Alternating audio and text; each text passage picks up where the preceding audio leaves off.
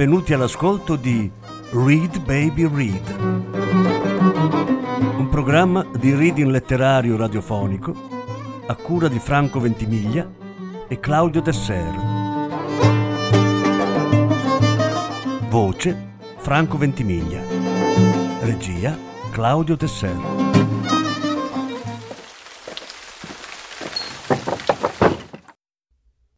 Alicia Jiménez Bartlett Due racconti dalla raccolta Sei casi per Petra Delicado. Lettura in nove parti. Settima parte. Kevin era il ragazzo di Noemi, uno stronzo. Erano mesi che uscivano insieme. Lui è all'ultimo anno, è più grande. Chissà cosa si crede. Crede di essere il più maschio, il più figo, che ne so. La trattava di merda, usciva con altre. E poi glielo raccontava per farla star male. E la pigliava per il culo davanti agli altri. La faceva passare per scema. Se prendeva un bel voto diceva che era secchiona. Se si vestiva bene diceva che voleva fare la Barbie. Lui rideva, la usava e basta. In pratica la maltrattava psicologicamente, precisò Clara, assennata. È un bastardo. Tutti le dicevano di lasciarlo e di mandarlo a fanculo, però lei piangeva. Diceva che lo amava, che sarebbe cambiato. E così lui ne approfittava ancora di più e se la faceva quando voleva, tanto lei diceva ai suoi che veniva da me. Le volte che andava bene, perché se si stufava non si faceva vedere, oppure le dava appuntamento e la cacciava via.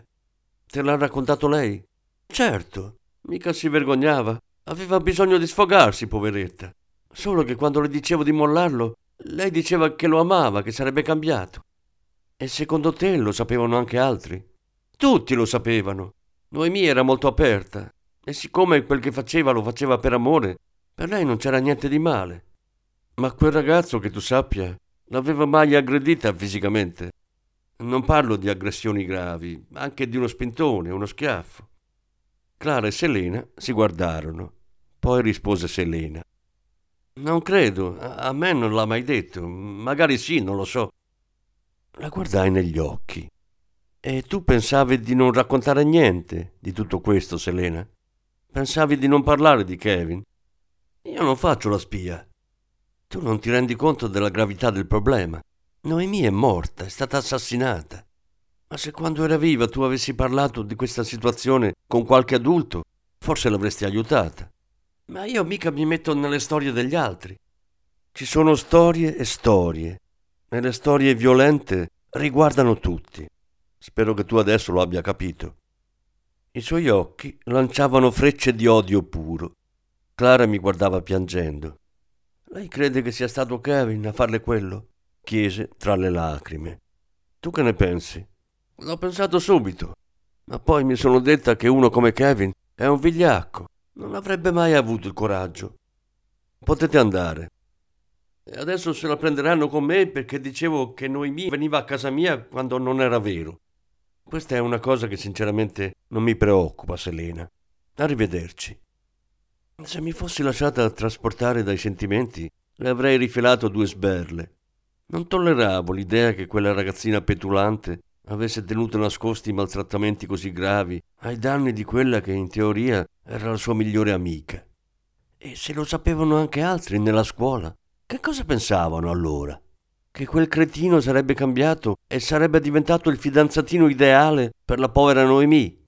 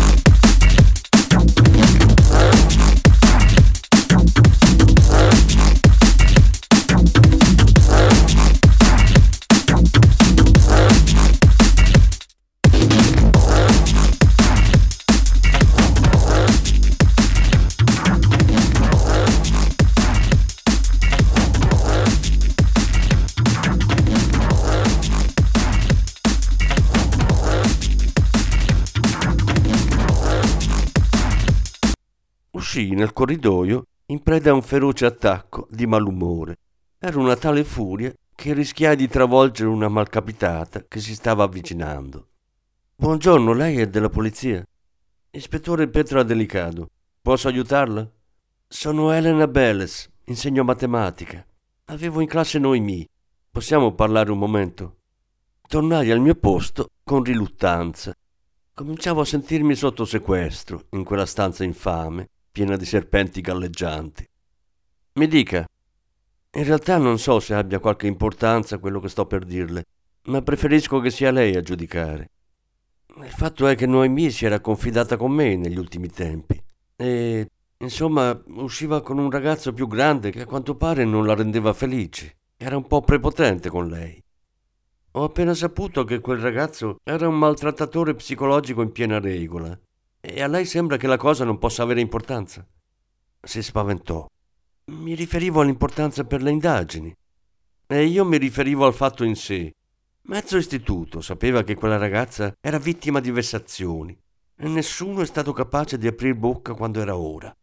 Francamente, professoressa, non so cosa diavolo insegnate ai ragazzi in questa dannatissima scuola. La farò convocare se ha qualcosa da dichiarare davanti ai giudici. Tante grazie.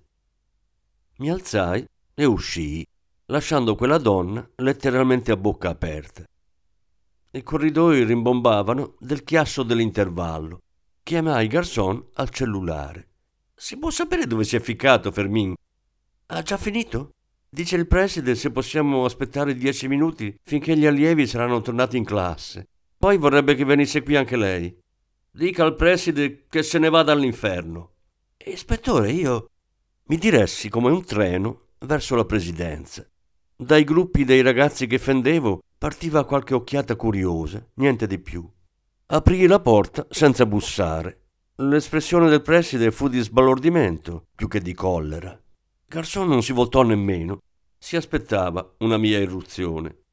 Ma, ispettore Delicado, caro signor preside, sono stanca e stufa di muovermi da clandestina in questo istituto.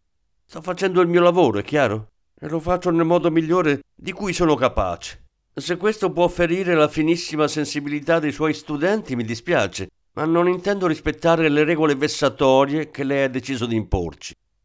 L'uomo si alzò in piedi, dando mostra di grande dignità e mi parlò con calma.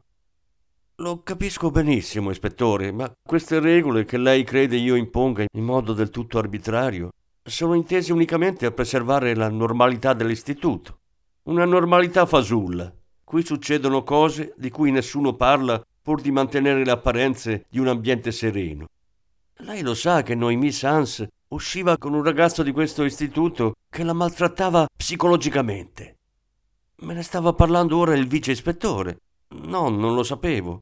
Di queste cose possono semmai venire a conoscenza la tutor qualche insegnante. Mi sembra molto grave. Simili aberrazioni vanno affrontate, non nascoste. Se questo non fa parte della normalità della sua scuola, mi auguro che provvederà a fare qualcosa a partire da ora. Me ne andai senza lasciarlo rispondere. Garçon mi venne dietro, mi raggiunse dopo qualche passo. Hanno già fermato il ragazzo? gli chiesi. È in commissariato, ispettore. Che cosa ci fa in commissariato? Lo faccia portare qui. Qui, con le regole del preside. Dove, se non qui, possiamo avere un avvocato che se ne frega? In commissariato ne chiamerebbero un altro e avremmo le mani legate. Vediamo cosa avrà da dirci il giovane Virgulto. Garçon mi prese per un braccio, mi costrinse a fermarmi, mi parlò con voce serena.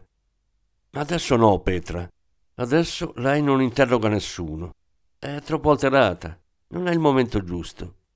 Le dico io che cosa facciamo. Cerchiamo una buona trattoria qui vicino e pranziamo tutti e due seduti senza fretta.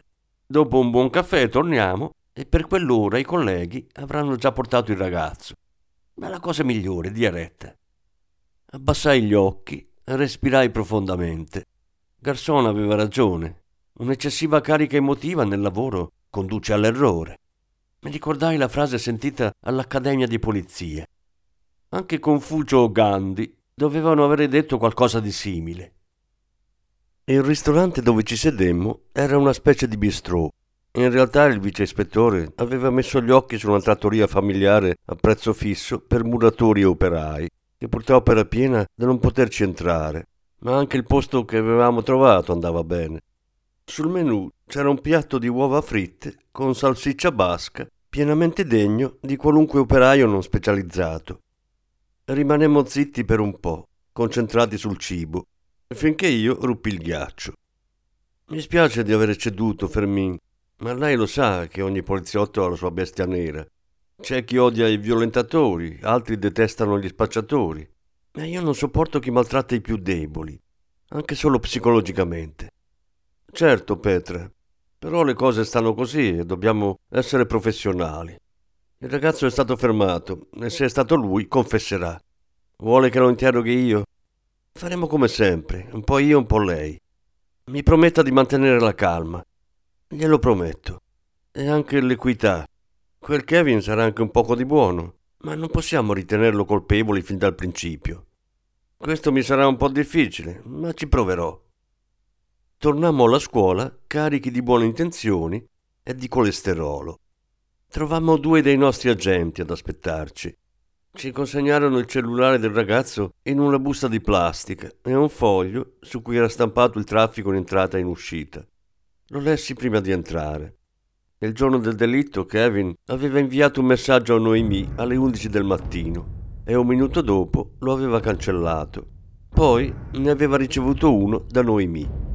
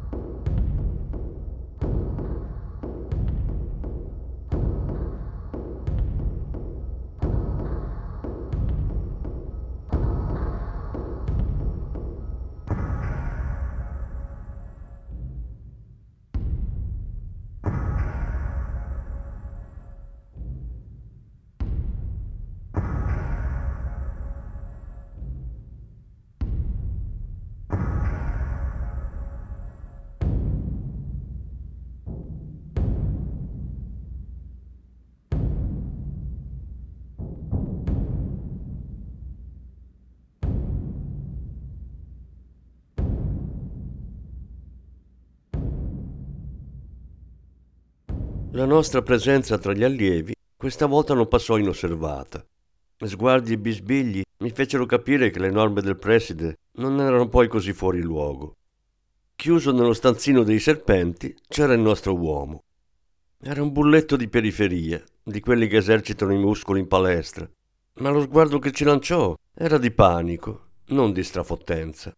Si alzò in piedi e il garçon lo fece sedere spingendolo per una spalla senza dir niente. Io partii con la prima domanda. Dov'eri la sera in cui Noemi è stata assassinata? Io? chiese il ragazzo come per guadagnare tempo. No, tuo padre, sbottò Garçon. Bussarono alla porta. Era l'avvocato. Capii che non ci sarebbero stati altri scatti da parte del mio collega. Quel ragazzetto poteva essere uno stronzo, o anche un assassino, ma bisognava salvare le forme. Per il pomeriggio l'avvocato aveva sostituito il giornale con un più moderno tablet, tornò a occupare la sedia in un angolo e partì immediatamente per le sue navigazioni. Disse, già con un occhio allo schermo, Continuate, continuate pure, non vi disturberò. Ripeto la domanda? Incazzai rivolgendomi al ragazzo. No, l'ho capita, Stavo con una ragazza. Dove? Nella macchina di mio padre, in garage. E che cosa ci facevi nella macchina di tuo padre con una ragazza? Lei cosa si immagina? Un'altra risposta come questa e ti becchi un ceffone. Intervenne il mio collega, indifferente alle forme. Gettai un'occhiata all'avvocato e constatai che non aveva neppure alzato gli occhi. Dimmi il nome della ragazza. Non me lo ricordo, esco contante. Me l'hanno detto. Però eri il ragazzo di Noemi. Il ragazzo? Questo lo aveva deciso lei con le sue amiche. Di pure quello che vuoi, però avevate rapporti intimi. Scosse le spalle.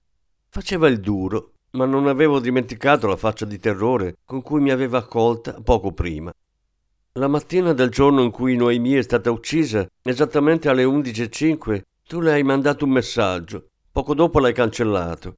Anche lei ti ha inviato un messaggio. E tu l'hai eliminato. Che cosa c'era in quegli sms? Io a quell'ora non ho mandato nessun messaggio. Alle 11 siamo tutti giù in cortile. E questo cosa c'entra? C'entra perché in cortile non lasciano portare i cellulari. È una regola della scuola. I telefoni in classe e in classe è proibito entrare. Guardai l'avvocato che senza alzare gli occhi dal suo schermo confermò. È vero, è una norma del preside. Serve per incoraggiare la socializzazione tra gli allievi. Si era arrivati al punto che ciascuno se ne stava a messaggiare per conto suo senza interagire con gli altri. E nel frattempo le aule sono chiuse a chiave? chiese Garçon.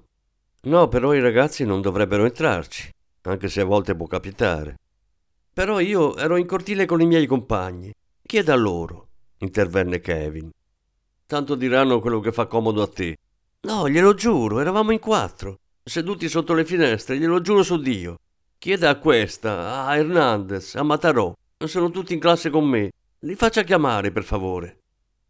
La sua flemma da bullo era sparita. Adesso parlava con foga approfittai di quel cambiamento. Lo faremo a tempo debito. E già che sei in vena di fare nomi, perché non dici come si chiama la ragazza che era con te quella sera? Ma non c'è bisogno, i miei amici le diranno che ero in cortile. Io non ho mai saputo niente di quei messaggi. Quanti anni hai, Kevin? chiese il mio collega. 17. Bene, se sei fortunato finisci davanti al tribunale dei minori, altrimenti puoi essere già processato come un adulto Dipende da quel che deciderà il giudice. Se va bene va in riformatorio. Lì l'ambiente è duro, credimi. Ma non è niente in confronto al carcere. In carcere ci sono i delinquenti veri. Non c'è bisogno che ti spieghi che cosa può succedere a un ragazzino come te. Ne avrai visti di film, no? Io non ho ammazzato nessuno, non è giusto. Chiedete ai tre, vi ho detto. Se credi di cavartela grazie alla testimonianza di tre ragazzini amici tuoi, stai fresco. Chi era la ragazza che era con te quella sera? Sputa l'osso. È l'unica opportunità che hai. Ma mica ero così scemo da ammazzare Noemi proprio qui a scuola. A volte le cose si pensano in un modo e poi finiscono in un altro. Te lo dico io cos'è successo. Le hai mandato un messaggio per darle appuntamento qui a scuola. Lei ti ha risposto di sì. A te piaceva fare le cose complicate e metterla in difficoltà, non è vero? Me l'hanno detto che razza di stronzetto sei. Ah, dove ero rimasta? Ah sì, Noemi è venuta all'appuntamento, ma qualcosa è andato storto. Lei non ha voluto fare quello che volevi tu, o si è ribellata, o ti ha offeso. Ce lo dirai tu com'è andata. E allora hai preso quella clava di legno e con freddezza e determinazione gliel'hai data sulla testa. La storia della freddezza e determinazione è un piccolo trucco che funziona quasi sempre perché a quel punto l'interrogato, se non ha i nervi saldi, può mettersi a gridare. No, lei mi è venuta addosso, io non ci ho più visto, mi sono difeso, è stato senza volerlo. Ma con Kevin non funzionò, anche se si comportò come un pesce preso all'amo. Protestò, si alzò in piedi, si mise a camminare per la stanza, ruggì come una bestia in gabbia. Garçon lo fermò. Basta, siediti o dovremmo chiamare gli agenti per farti immobilizzare. Guardai l'avvocato e rimasi stupefatta nel vedere che, malgrado il chiasso, era rimasto curvo sul suo aggeggio elettronico come un monaco su un libro di preghiere. Devi dirci il nome, il nome di quella ragazza, Kevin. O forse non ti va di dirlo perché non esiste. Questa è la pura verità. Tentò il mio collega ancora una volta. Il fatto è che non posso dirlo. gridò il ragazzo sul punto di mettersi a piangere. E perché non lo puoi dire? Chi è questa ragazza? La figlia di un boss della mafia? No, è, è la Lori. Loreto Santaollaia. Il rumore che fece la sedia cadendo ci immobilizzò. L'avvocato era scattato in piedi, attonito. Si avvicinò e gli disse: Stai scherzando? No, non scherzo affatto. Ogni tanto ci vediamo, è una tipa tranquilla. Facciamo quel che dobbiamo fare e basta. L'avvocato era sconvolto. Lo guardammo perplessi. E finalmente, senza aspettare una domanda, si voltò verso di noi e disse: Loreto Santaolaglia è la figlia del preside.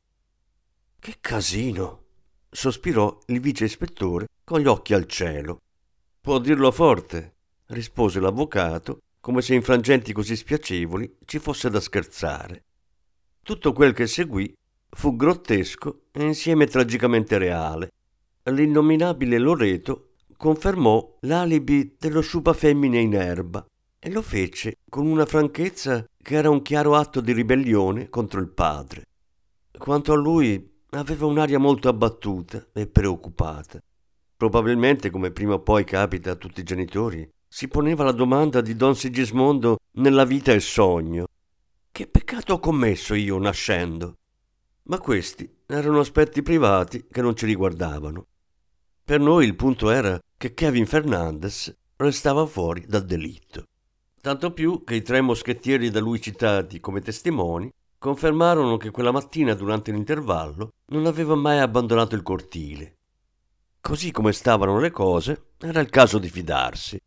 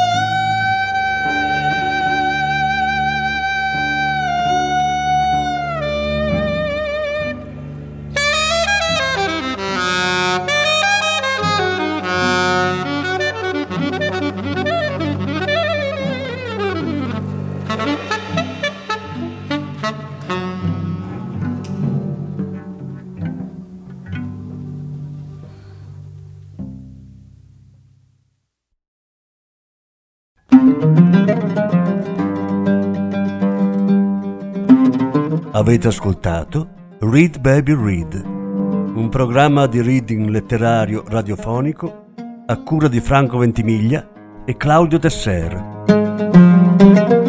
Grazie per l'ascolto, alla prossima settimana. L'ottava parte della lettura sarà trasmessa la prossima settimana.